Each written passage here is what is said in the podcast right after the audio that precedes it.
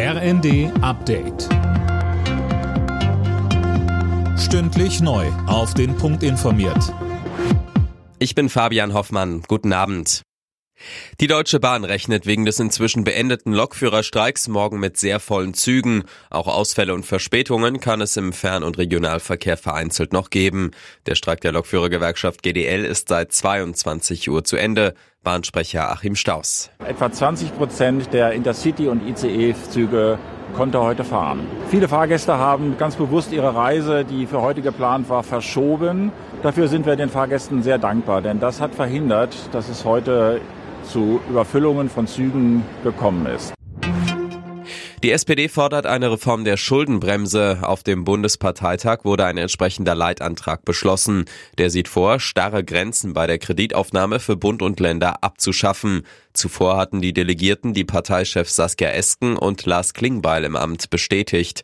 Beide hatten in ihren Reden die Union heftig attackiert. Esken sagte, CDU und CSU hetzen im Chor mit der AfD gegen die Ampel. Mit dieser März-CDU haben wir wahrhaftig die populistischste Opposition aller Zeiten. Es tut mir weh, das zu sagen, aber mit einer seriösen Volkspartei hat das nichts mehr zu tun.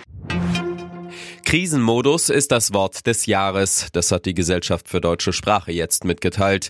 Krisen gab es schon immer, aber in diesem Jahr fallen die Krisen und ihre Bewältigung mehr als sonst aufeinander. Gefühle wie Unsicherheit, Ängste, Wut, Hilflosigkeit und Ohnmacht prägten den Alltag vieler Menschen, begründet die Jury ihre Wahl. Auf den Plätzen zwei und drei folgen Antisemitismus und Leseunfähig. Im Vorjahr fiel die Wahl auf Zeitenwende.